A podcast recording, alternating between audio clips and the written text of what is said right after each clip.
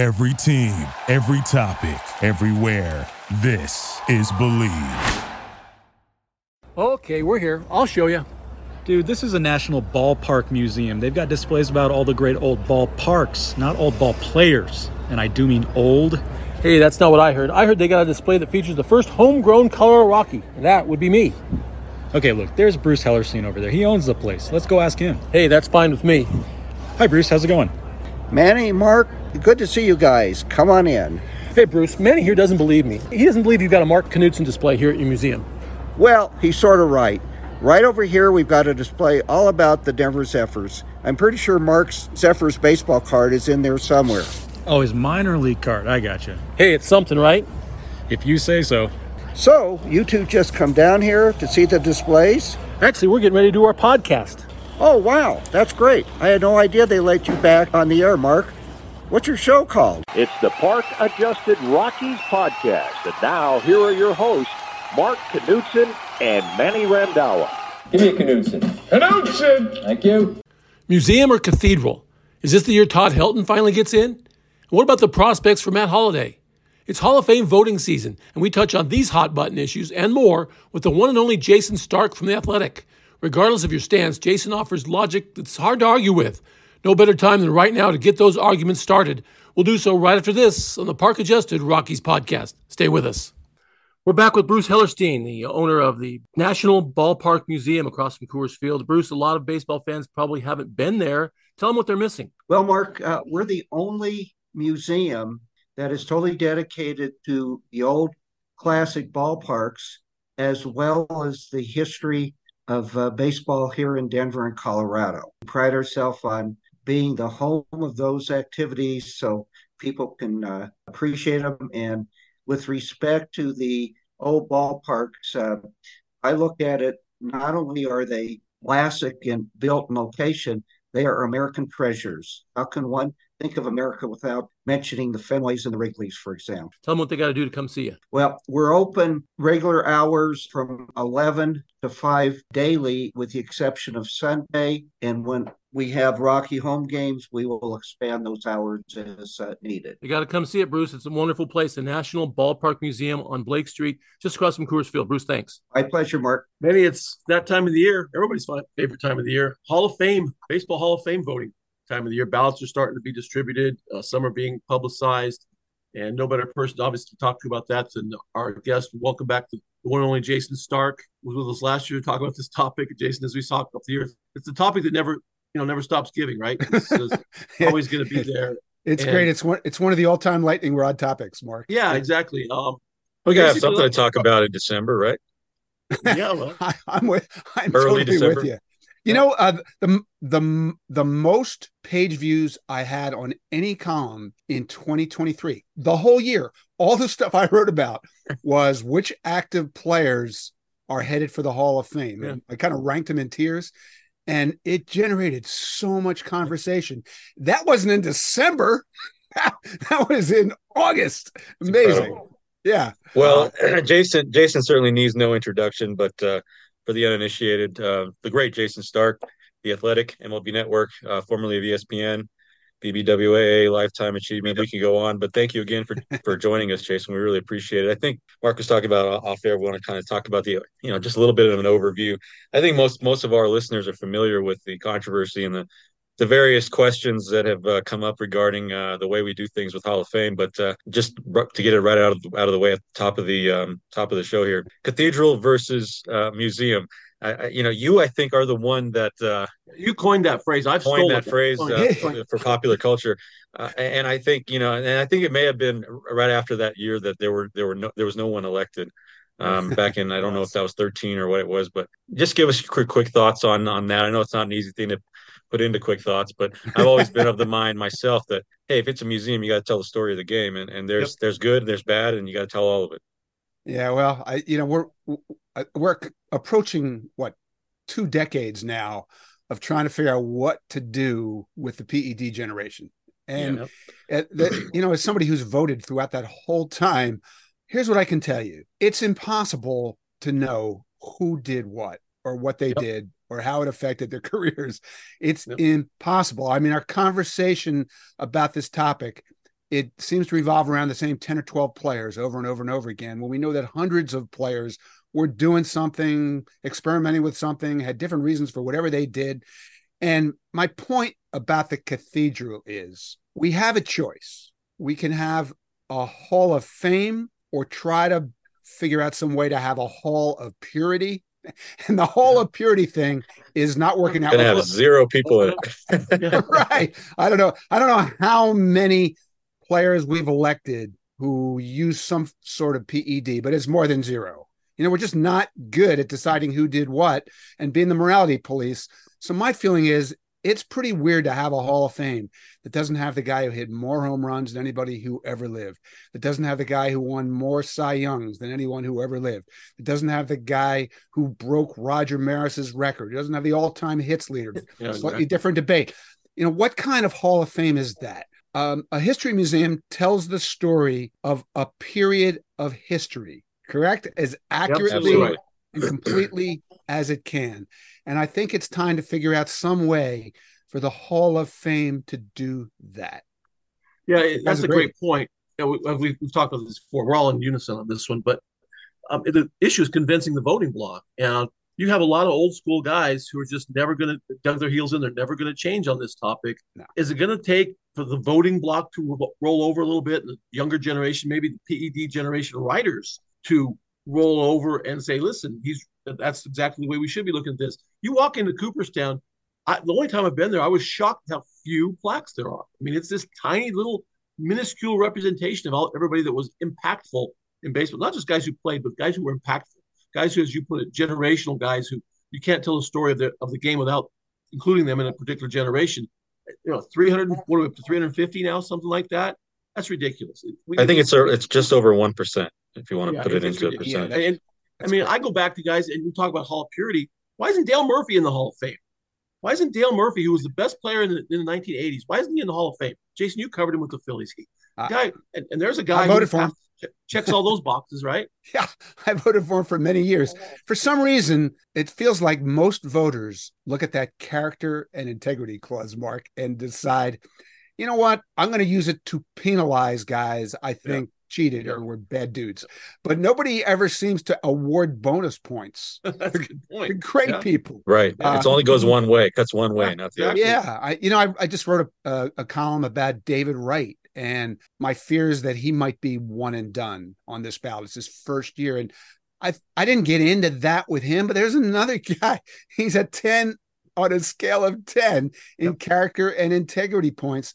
It feels like that should be worth something to me. Well, you know, I, and Jayson, let's go to that. Let's go to Wright a little bit, and let's go to because a lot of it, I think, is that a lot of the PED guys have now um, fallen off the ballot. Uh, the most the, the lightning rod guys, right? So they'll be now uh, at the mercy of, of, future committees. You know, as far as whether they're they're going to get in. But the Hall of Fame voting process remains uh, in my humble opinion, antiquated. I think we're we're still, yeah. you know, and I think you put it really well. We're in the ninth decade of this kind of trying to figure out, finagle with our our votes, and figure out how to make sure certain guys don't fall off the ballot after uh, who deserve more than than any, just a year on the ballot. So, a couple of things. One, do you favor an up and down, up or down vote? Number one. Number two, instead of having this first ballot, second ballot, have you on there for ten years? Uh, number two, why limit it to 10? Are they afraid we're going to be too liberal on on electing guys? And then number three, how do we get some of these guys like uh, I think the poster boy for this one is for me is Kenny Lofton.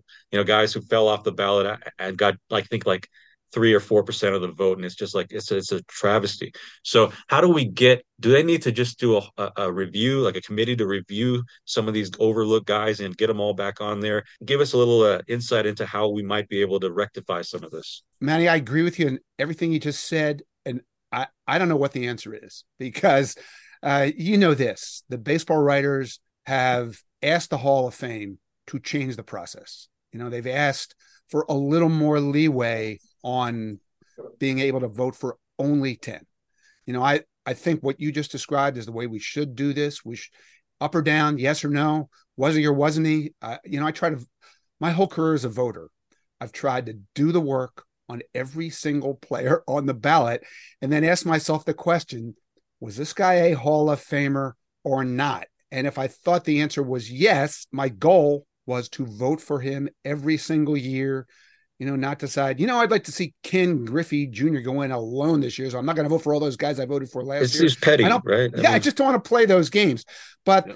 between the 5% rule and the rule of 10, the Hall has made it very difficult to vote that way when the ballot gets crowded. And it's again, it's crowded again this year, considering the influx of really interesting first year candidates. The Hall has rejected every single one of our requests to tweak the process.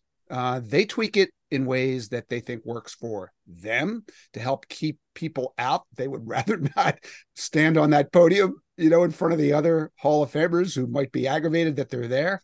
So that's clearly been a goal of theirs. Uh, I get it. I understand why they think that way, but to to dump the entire challenge of that into our hands is not fair. I don't like it. And we, I, I made a list in my David Wright piece of all the awful one and duns just from the last decade. Kenny Lofton was one of the worst. Jim Edmonds was one of the worst. There's a long list. Well, let me and, let me read that list because it's yeah, a, sure. it's a it's a, it's quite a it, it's quite a, a, there's some luminaries on this list. I mean, uh, Lofton and Wells. I'm going to go for, uh, in order from uh, from oldest to to fall off the ballot to now. Lofton, Wells, Kenny Rogers, Luis Gonzalez, Carlos Delgado. Man, Carlos Delgado getting one and done. That's Terrible. Jim Edmonds too. Uh, Jorge Posada, Johan Santana, yeah. Johnny Damon, Lance Berkman, yeah. Roy Oswalt, Mark Teixeira. These guys, uh, again, you know, it's kind of like you know, if you were to say remove the ten man limit and do an up or down, at least you could get a fair percentage on how many voters think that this guy's a Hall of Famer, right? You could get a one-time look, yeah. a one-time snapshot. And so if a guy like Teixeira gets, you know, 53%, at least he can go home saying, I got 53%. And that's not that's not nothing. It's better than four percent because of the fact that there was a 10-man limit. And and it's just kind of insulting almost to these guys. Yeah. You know, we've seen in recent years, Larry Walker, great example, that ha- that perspective is valuable you know, and having right. time to put a player's career into historical perspective is something that helps all of us as voters and just help the players. It helps us really sift through all the information we could potentially use to evaluate whether a player was or was not a Hall of Famer in his time. And because of the rule of 10, because of the 5% rule, you know, those names that you just ticked off, if we were in an up or down, yes or no, was he or wasn't he kind of voting system, at least half of them probably would still be on the ballot if they if not elected. You know, like it pains me that we didn't get a chance to debate Johan Santana. That's yeah, terrible. Exactly. That's awful. And now we have Andruw Jones kind of inching toward election, and Jim Edmonds was one and done. You know, I'm not saying that Jim Edmonds is an automatic Hall of Famer, but if you compare Jim Edmonds to Andruw Jones, they're not that different. Their careers are not yeah. that different. Indeed. And one might wind up in Cooperstown, the other one was never even a factor in the voting. And so it's changed the way I vote. I, I just told you how I would prefer to vote. But when I get through the process and I look at my list of was he or wasn't he, and there are 12 names on it or 13 names on it, even if there's 10 names on it, plus a player or two who I'm worried might drop off the ballot, I do what I don't want to do. I play the ballot management. Exactly. Game. You know, I have to fair. decide. No, I'd rather just vote for was this guy a Hall of Famer? But uh, if I if I look at say Andy Pettitte and think well, he's not going to drop off the ballot, but he's got no chance to get elected this year. I better devote that 10th line on the ballot to say David Wright and make sure he gets 5% so he lives to fight another year and we can talk about him. Right. I'm going to do that now. I don't want to do that, but the hall is forcing us to vote that way. It's also why people, I always, I always, and then Mark, please jump in here, but I, I just want to say one more thing. Uh, the people who are shocked that guys like Ken Griffey Jr. don't get unanimous a, a, unanimous vote, things like that. Well, it's because look at the other guys on that list. You got ten. You got ten chance. You know Griffey's going to get in, so you're not worried about him. So you're going to go and check mark somebody else, so that and, and then and then it's like, oh, who didn't vote for Ken Griffey? Well, maybe some of the guys who are playing the ballot, you know, the game that you just talked about. So, yeah, I, I mean, we don't know because the hall also rejected our request to reveal our ballots.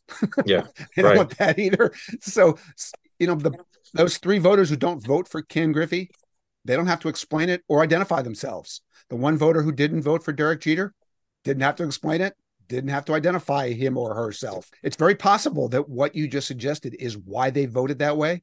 We don't mm-hmm. know. Just yeah. one more flaw in the process. You say we. I know you're a card carrying member and a steam member of the Baseball Writers Association. Wonder if there could be changes to that voting block, how that voting block is made up. I mean, back when you started, you weren't on TV. You were just a baseball writer.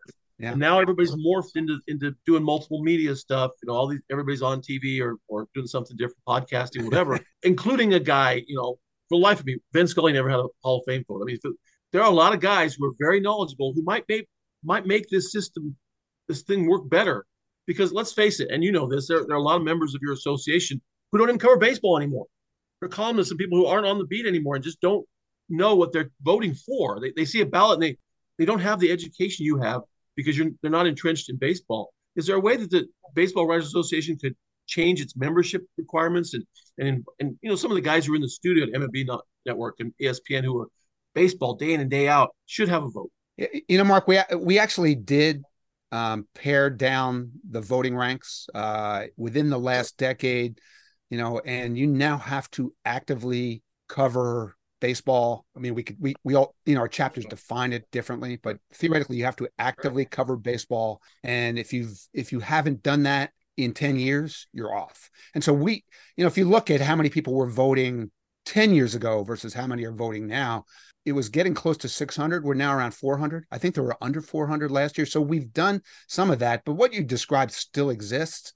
And uh, your point is a good one. I, you know, it's a it's a baseball writers association thing and i understand the reasoning to protect that honor which does mean something to me i know as as sure. a member but I, i'll just give you another example um, i do a lot of tv with brian kenny brian yes. kenny very good point like you can you can argue with brian kenny's thoughts about a lot of stuff here's one nobody can argue with nobody cares about the hall of fame in in my world as much as he does. Yeah, uh, he he, yeah. he makes and he really does his homework, and maybe more than anybody else right. you know. I mean, he's really he great at it. He does not get a vote, and he thinks about it. He's influenced the way I vote um, yeah. because he thinks about it so 24 7 365 it's hall of fame is always on his mind he he makes p- several pilgrimages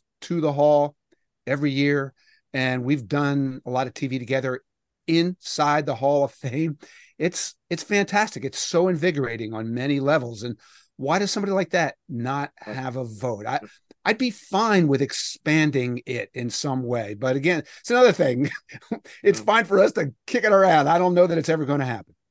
Yeah, it just seems logistically tough just because then I just feel like there might be outcries on how there's just no maybe no perfect way to do it in, in terms of like right. choosing who gets to vote and, and, and right. all that. But, no yeah, I mean, you could, like Vin Scully as a is a great name. he obviously the, the integrity of Vin Scully would not be questioned by anybody who knows anything, but there are people who would say, "Well, Vin has a, been a Dodger his whole life. Yeah.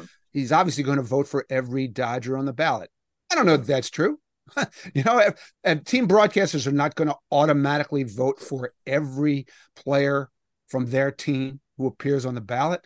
Like Mark, we've you know you and I have talked about Todd Helton and Larry Walker and what it means to be a great player in in Denver at altitude. Be, you know because of your presence in that you know in the market, you understand all the nuances of that that so many voters just dismiss. We're getting there, but there, I'm just saying there's value to having local broadcasters vote. They understand that. Speaking of Todd, speaking of Todd Helton, I think uh, since we're there, uh, I mean, you know, you made a really good point in one of your in, in your I think your first uh, article that came out after uh, right after the uh, ballot was officially announced this year. this Todd's going to get in, but this this is significant because this isn't like with Walker where you have you have samples from other you know teams where he played with the, the expos and the cardinals and in this case it's a guy who spent his entire career at coors field for him to get in that that's a milestone i think um, in terms of uh, obviously for the local fans and for the Rockies organization, but also for the the voters to to to put in a guy, especially the as rapidly as he's increased, to put in a guy who's spent his entire career at Coors. That that's saying something more, I think, than even with Walker. Yeah, I don't think there's any doubt about that. Uh, you know, Larry Walker helped tear down that wall that, that kept everybody who ever set foot in Coors Field from making it to Cooperstown. And now Todd Helton, you'll you see the way he is roaring up the list. What 2020 he was under 30%. And now he's over 70% and 11 votes away and likely to get elected. And so Larry Walker did pave the way. But if Todd Helton gets elected, it's going to tell us something that we've discussed on this podcast, which yeah. is we we have great information now. We have great yeah. tools to evaluate what it means to have played your career at Coors Field. It's it, you know, it's easy to do that with Todd Helton. I've done it a million different ways. Uh, you know, if you do OPS plus, which account which accounts for ballpark, which accounts for error, everybody with 2,000 games at first base and Todd Helton's OPS plus is a Hall of Famer or about to be a Hall of Famer if you count Albert Pujols. Uh, so there's that. There's also a great tool on Baseball Reference called the ballpark neutralizer, the stats neutralizer, so that you can mm. plug a guy's career into any home park in any year. And so I, I've been playing around with this now for a few years. Last year, I plugged Todd Helton's career into Citizens Bank Park and Great American Ballpark, two other really good hitters parks. Yes. From 2007, which was when Todd Helton was in his prime, right? So Series, yep. I've, here's what I found that playing at Coors over the course of his career, you know, you know what it meant? How about four extra hits a year and one extra homer almost a year? That's a and huge been, stat right there. Right. We've been keeping this guy out of the Hall of Fame based on that's, that. that's on. a money stat right there. That's yeah. incredible. And we can't that, even that, measure. All right, what does it mean that you play half your games in a park where a pitcher throws a pitch and it behaves one way, and then you play the other half facing the same pitchers throwing the same pitches and they behave a different way. Can't even measure that part. But that's a great. We got point. lot. We got lots of info. Well, so, are we going to penalize the guy from Philly? You know, like from Philadelphia or Cincinnati for when when they're, or we're going to penalize Joey Votto when he comes up? You know, yeah, just... I know exactly. I you know, uh, it, you could do just Todd Helton's road OPS, which if I remember right off the top of my head is eight fifty five. Uh, Ken Griffey was eight sixty. Um, Reggie Jackson was 860. There are a bunch of Hall of Famers in that neighborhood and well below that neighborhood. And I never once heard anybody discuss home park advantage for any of those players. Just Todd Helton. What what are we doing? Yeah. Yeah, the same thing. Home, home park advantage for Dodger pitchers. I mean, they, they flip it around. I mean, Dodger, Dodger Stadium notoriously great hitting hitters park. So yeah, it, it's hard to it's hard to understand. But you guys, I got my fingers crossed. I'm not sure he's going to get in this year. 11 11 more votes would be great. It'd be great if it happened this year. He belongs in there without question. He was also a gifted defensive player that people don't understand if they didn't see him play. But let's let's talk about the other former Rocky on the ballot. Let's talk about Matt Holliday for a minute. Obviously, he played other places too. He played with the Cardinals briefly with the A's. Where does Matt Holliday stand in his first year on the ballot, Jayson? Yeah, I see. I'm he's another guy I'm afraid is going to get crowded out. Here's what I think, Mark. I I, I see voters gravitating away from the the magic counting numbers that used to determine whether right. you were in the Hall right. of Fame or not. You know, Good. you, you can't you can't vote that way anymore. The game's right. changed.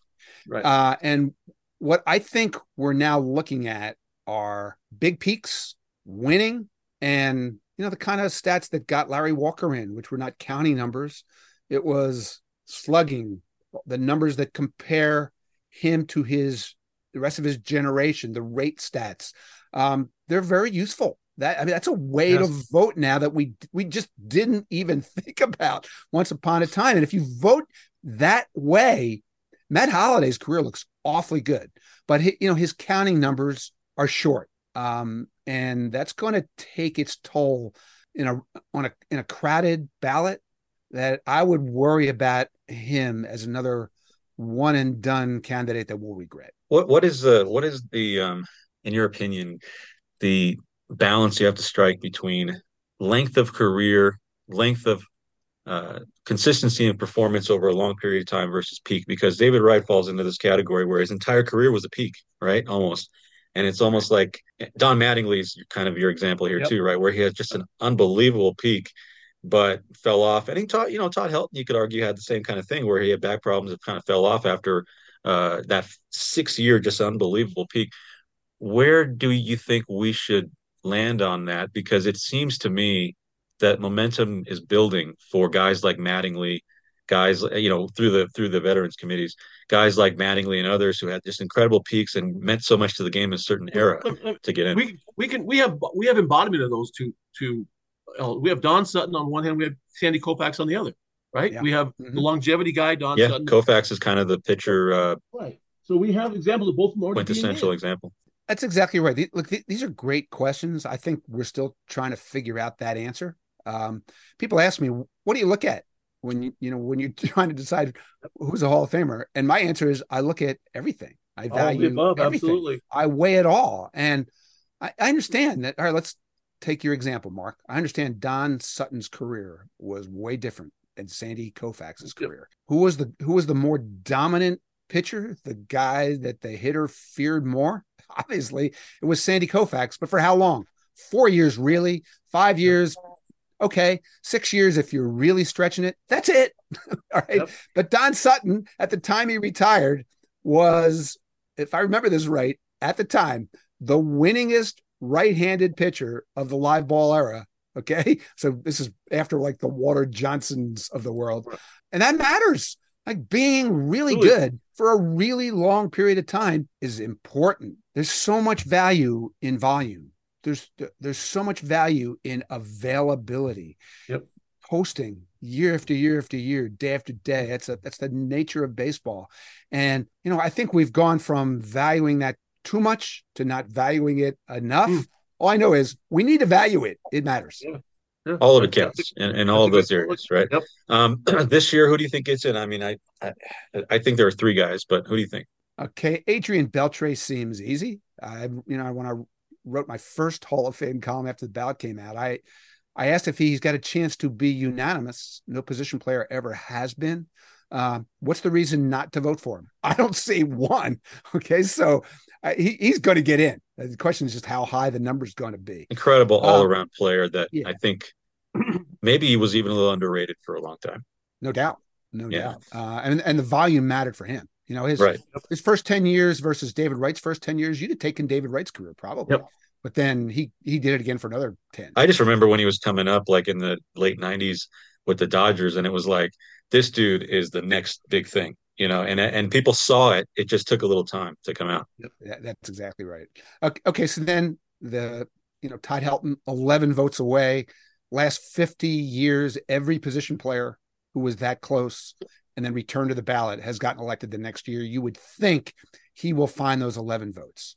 So then, okay, you think three. I'm not sure if you think the third is Billy Wagner. I'm thinking Wagner because just because that last year bump that that a lot of guys kind of would re- maybe you know regret not putting him down for that last year when he's up to I think it was up to oh, he's got, he's got two. Or, he's got this year and next. Oh, he's got next year and next. Okay, I was wrong he, about he that. He does, so, okay. and you know he could like he's in that neighborhood that Trevor Hoffman was in when Trevor did not quite get elected the next year. So that wouldn't shock me if he still comes up a little short. There, I, you know, I still talk to fellow voters uh, when we kick this stuff around who think Billy Wagner just wasn't good enough in October. Hmm. And as a closer, that that determines whether or not they vote for him. I've actually broken it down. He, only blew three saves in like was yeah, it is that, seasons in the. That, is that look at the games; they're pretty weird. Is that argument to keep Clayton Kershaw out of Hall of Fame? Come on, I mean, that, uh, that's right. That well, Billy yeah, Wagner. The closer at, thing, you know, yeah, may, look, maybe it's almost like you know. Also, I think Wagner's like, well, he didn't have enough volume. Some people think the older old school voters. I think some people think that it's 16 seasons, and I understand that he didn't pitch as much as some closers and all starters. I I get that. All I know is left-handed pitchers in the live ball era. He's number one in WHIP. He's number one in ERA. He's number one in opponent average. He's number one in strikeout rate. It's amazing. What, is he's number one? Like I yeah. when I vote, I'm I, I always ask myself, was this guy a historically significant player? Mm. If right, you're number right. one and all that stuff, what are we yep. debating? That he counts as yeah, historically right? significant. That's a great way to put it too, because that that answers that, that goes against or goes to the cathedral versus museum situation. Historically impactful, yeah. That's that's well put. Right. Okay. So then Mauer, you guys think no? Um, I, I think Mauer's going to get in eventually. I don't know if he'll get in on that first one, but yeah, it, it, you know his career is complicated because he was a catcher for ten seasons, and then because of the concussions, he had to finish his career at first base. He wasn't the same player, and if you're evaluating him as a first baseman, he's a pretty average player. if you're evaluating his 10 seasons as a catcher, he's an obvious Hall of Famer, three time batting champ. How many of them at catcher? None, just him, plus an MVP, gold glove winner. There's nothing about Joe Mauer's 10 seasons as, as a catcher that say this is even a debate. The problem is, what do you do about the rest of his career? And so I've used the analogy of Ernie Banks. Uh, about a decade or so ago, I wrote a book on the most overrated and underrated players in history. And Ernie Banks taught me a lesson because I got him into two chapters most underrated shortstops of all time, but most overrated first baseman of all time. And we did this on MLB Network last week. We broke down Mauer as a catcher, Banks as a shortstop, and then the rest of Banks's career as a first baseman, and the rest of Mauer's career as a first baseman. And when they played a defensive position primarily, they were um, they were historically great hitters. When they moved to that offensive position, uh, they were diminished players. Their numbers weren't the same. And it, to me, Ernie Banks provides a roadmap for us into how to handle Joe Mauer. What happened when Ernie Banks appeared in the Hall of Fame ballot? Got elected on the first ballot. See, I didn't um, realize that until I read the read your, read yeah. your article because I didn't realize he got in on the first ballot. That's interesting. Yeah, so I, I, think that is the most analogous career that I could find. Uh, my friend Joel Sherman has compared him to Mattingly. I think Mauer's peak was longer, and certainly he wound up and playing, for a catcher too, right? Because Mattingly was a full time first baseman. Correct. Um, so I, I don't think it's quite the same, but you're going to see a lot of comps for, for Joe Mauer, and it's going to. I I think it takes us two three years to sort this out. I'm with you, Manny. I think he'll get elected. You know, some, one thing to say about catchers, guys, and I tell the kids I coach, catching is the most difficult position in sports. Period. Across the board. That's another one of these intangible things that doesn't get taken into consideration. The wear and tear. You've got to be a psychiatrist. Those guys on the mound are goofy. You got to go out there and be a coach on the field, a psychiatrist. Are you, you are you speaking from personal experience? I am speaking from personal experience. You've got you've got to throw guys out. You've got to hit. You've got to. I mean, all the things they've got to do. Um, they don't have to block the plate anymore, but these guys had to. Come on, that, there's got to be some credit given to catchers for those types of things as well that aren't statistics. Yeah, that's a great point, Mark. Here's here's one more. People love to use wins above replacement as a guide now. I, I don't blame them. I do. It's I it I, you know I wouldn't just vote based solely on wins above replacement, but it is a great tool to measure everything that happens on a baseball field except one thing: all the stuff a catcher does. I don't. You know, look at That's look at Yadi's wins above replacement and tell me that for a catcher that's a metric that measures his career. And I think the same is true of Joe Mauer. It's also why Buster Posey, I think, is going to eventually be a first ballot guy too. Because is, is he going to be a first ballot guy? I don't know. Here's another guy who, I mean, he lacks the length you would ordinarily want to see, but was there a question that Buster Posey was the preeminent catcher three. of his generation? Not three rings me. matter, and the three fuel and the and the and the you know the engine behind the, those Giants teams that uh, literally months after coming up in uh, 2010, you know they win their first champion. And I wasn't all Buster, but you know being a catcher for that pitching, that young pitching staff, that's it's quite a thing. Yeah, but he his counting numbers are not there. Yeah, you know, and he's right. he's you know like this the stat that uh, I've used I've already used this twice now in the two columns I've written about the Hall of Fame, and you're going to see it a lot between now and when the votes are revealed in January. The writers have not elected any hitter with fewer than 2,000 hits in almost 50 years since Ralph really? Kiner wow. in 1975. So it's 49 elections ago. Wow. And all right, Chase Utley didn't get to 2000, didn't even get to 1900. David Wright didn't get to 2000, didn't even get to 1800. Buster Posey, I, I, I don't. He's around fifteen or sixteen. Fifteen. I, I, was just going to say, I don't think he even got to sixteen hundred. It's almost but, one of those things where I mean, I, I feel like there's maybe a little parallel to Koufax in the sense of not in the sense of the player uh, necessarily, but Big Pete decided to hang it up. How you know how long, how low are we going to lower that hits bar? Right. Um, and then you know, in the case of David Wright, in the case of uh, Posey, how far are we going to lower the hits and homers bar? It it's it's re- it's we're gonna like we're adjusting on the fly. You're seeing us do it. I mean, Edgar, Edgar oh, yeah. Martinez would never have been elected ten years ago. look at his look at his numbers when he first came on the ballot. It tells you that. But we came to value what made him great and overlook, or at least properly factor in the stuff that made us hesitate. And that, that's going to be true now of a whole generation of players who don't have the longevity that we used to see. All right, now let's get to the lightning rod guys because there are still a few left on the ballot, Jayson. um, it always comes down to this, right? Manny Ramirez, Alex Rodriguez, and my old teammate Gary Sheffield. All of them on the ballot. This is Sheff's last year, if I'm not, not mistaken. Oh, let's not let, let's not get into that, Mark. I know you. Yeah, you I know you. I know you got stuff about Gary Sheffield. I do. But, I mean, the, but the facts are the facts, right? You got to put certain aside. Where do those guys stand, Jayson? Uh, well, Manny and A Rod are in a different category. Yeah, they're they're they're going nowhere. They're they're going to take up space on the ballot until their time's up. Um, wow.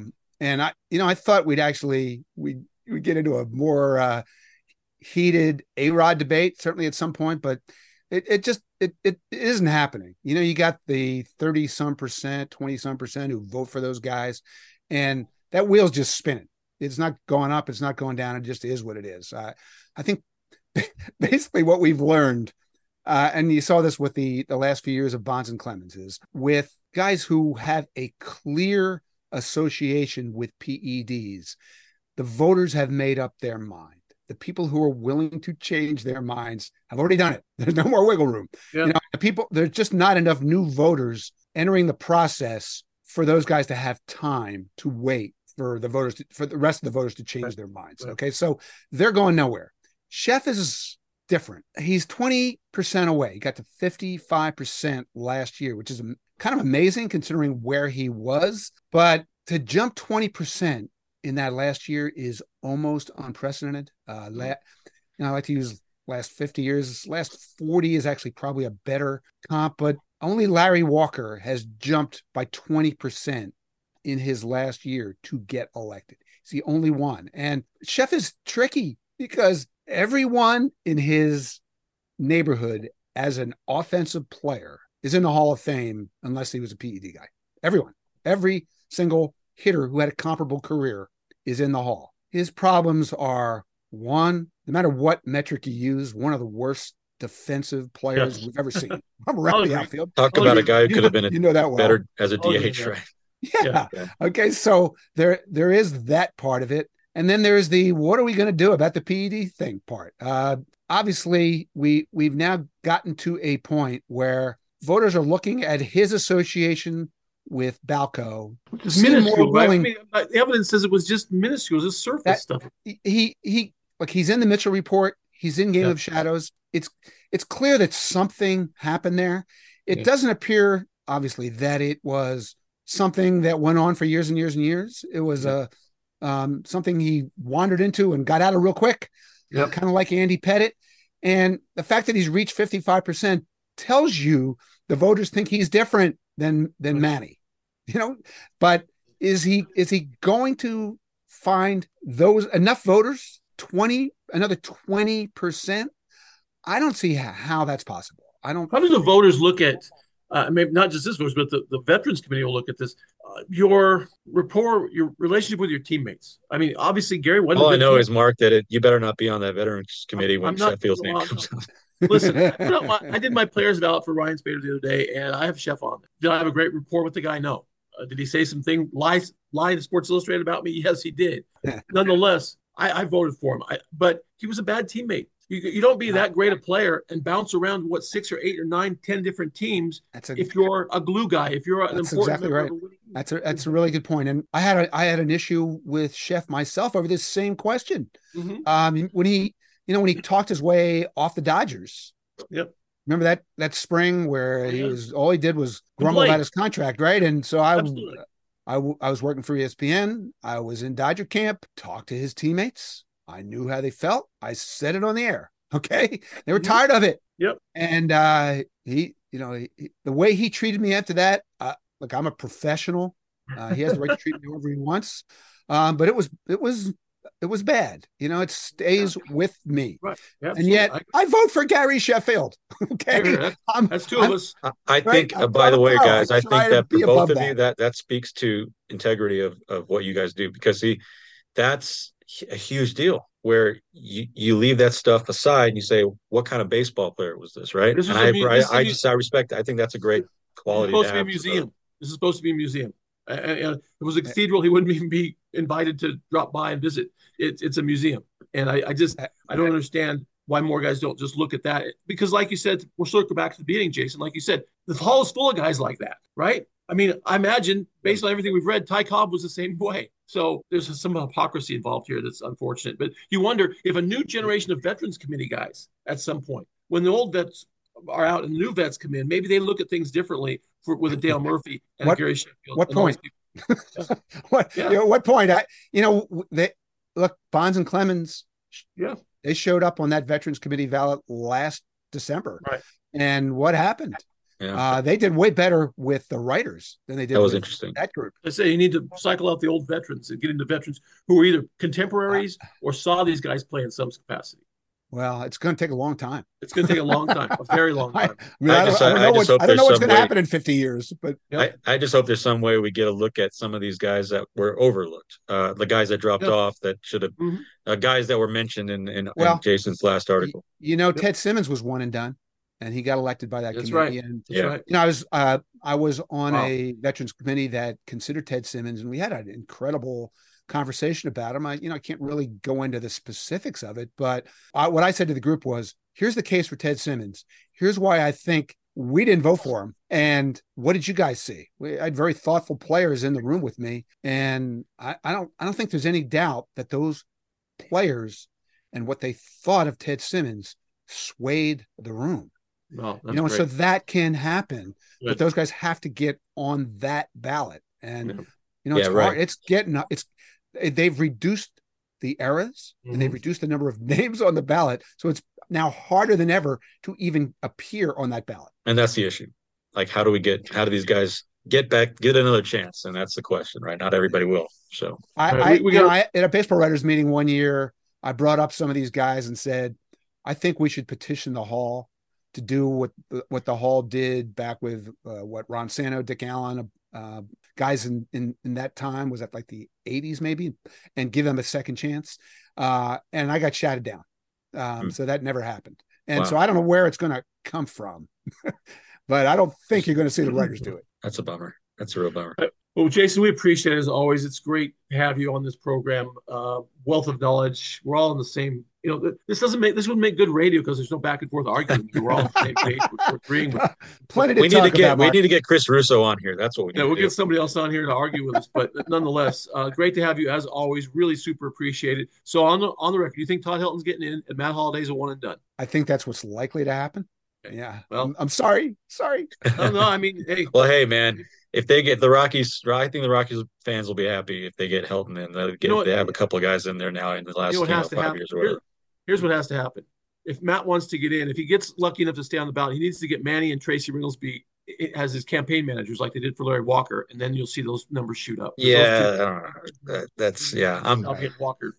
I, honestly, I, I, I'm going to say it again. I think Danny Evans is the single most important person uh, in the Walker campaign because um, did he write a book? Well, no, it's not just that. It's it's the the the there's there's a there's a there's a video uh, recorder. There's a video uh, camera that needs to be put in the glass case next to Larry's uh, plaque because that video camera from our little event there in uh, at the Blake Street Tavern that got sent around to people. He got calls from a lot of uh, you know influential people, and so I think that Danny Danny was a big part of that. But right, uh, yeah, I don't know. I don't know that that's going to happen a second time. That was like I think the Larry Walker thing is a, the once one once in a lifetime type of deal. the way that all happened, I'm still trying. I'm still trying to figure out all of the connections on how that'll happen. But uh, but it was yeah. awesome. Well, we'll yep. keep our fingers crossed that Todd gets the call. Hey, Jayson, thank you very much for your. Thanks, for your Jayson. Appreciate your time as always. I uh, love talking to you guys. Uh, always enjoy the conversation. Hope right. your holidays are great. Same, same to you. you. Thanks again. Man, you got a closer? You got a Billy Wagner for us? You know what? I think I think coming in after eight innings of Jayson Stark is not an easy task, but I will I will do my I will give it the old college. You try. can do it. You can do it. We'll be back. Manny will wrap it up right here. Park Adjusted Rockies podcast. Don't go anywhere. The place to catch all the big game action is at Stoney's Bar and Grill, now with four great locations, including Winter Park and the original at 11th and Lincoln. Great food, great service, and unrivaled game day atmosphere. There's no better place to watch your favorite teams in action. To find out more, check out stoney'sbarandgrill.com. It's always so much fun to have the great Jayson Stark on the podcast. As Jayson pointed out in a recent article for The Athletic, Todd Helton's inevitable election to the Baseball Hall of Fame will be a very significant milestone for the Rockies organization and fans, but also for the baseball world at large. That's because while Larry Walker became the first Rockies player to be inducted at Cooperstown a few years ago, Walker played a good chunk of his career for teams other than the Rockies. Helton spent his entire 17 year career with Colorado, meaning the BBWAA will be bestowing the honor of enshrinement in the Hall of Fame upon a player who spent his whole career playing home games in the altitude of Denver. The first ones through the wall, as they say, are always bloodied. When it comes to the Rockies and the Hall of Fame, the names of those guys are Walker and Helton. Not only have they left legacies as the two greatest players in franchise history, but they will have paved the way for future Rockies candidates for Cooperstown to get a much fairer evaluation for baseball's ultimate individual honor. That leads us to the question after Helton, who will be the next Rockies Hall of Famer? As Jayson said on this week's podcast, Matt Holliday deserves some love in the balloting, but he may be one of the victims of the one and done 5% rule in his first year of el- eligibility. He was a seven time All Star, won a batting title, and hit 316 home runs. But as Jayson mentioned, the counting stats just may not be there for him to even continue on the ballot. So, who will be the next Rockies Hall of Famer? In surveying the landscape, the better question may be has he even been born yet? Manny wraps things up and brings another episode of the Park Adjusted Rockies podcast to a successful conclusion. Our thanks to Jayson Stark of The Athletic for joining us and making the case for Todd Helton, and perhaps a better way to look at those who belong in the Hall of Fame. As always, thanks to you for listening, and we'll catch you next time. Thank you for listening to Bleav. You can show support to your host by subscribing to the show and giving us a five star rating on your preferred platform. Check us out at Bleav.com and search for B L E A V on YouTube.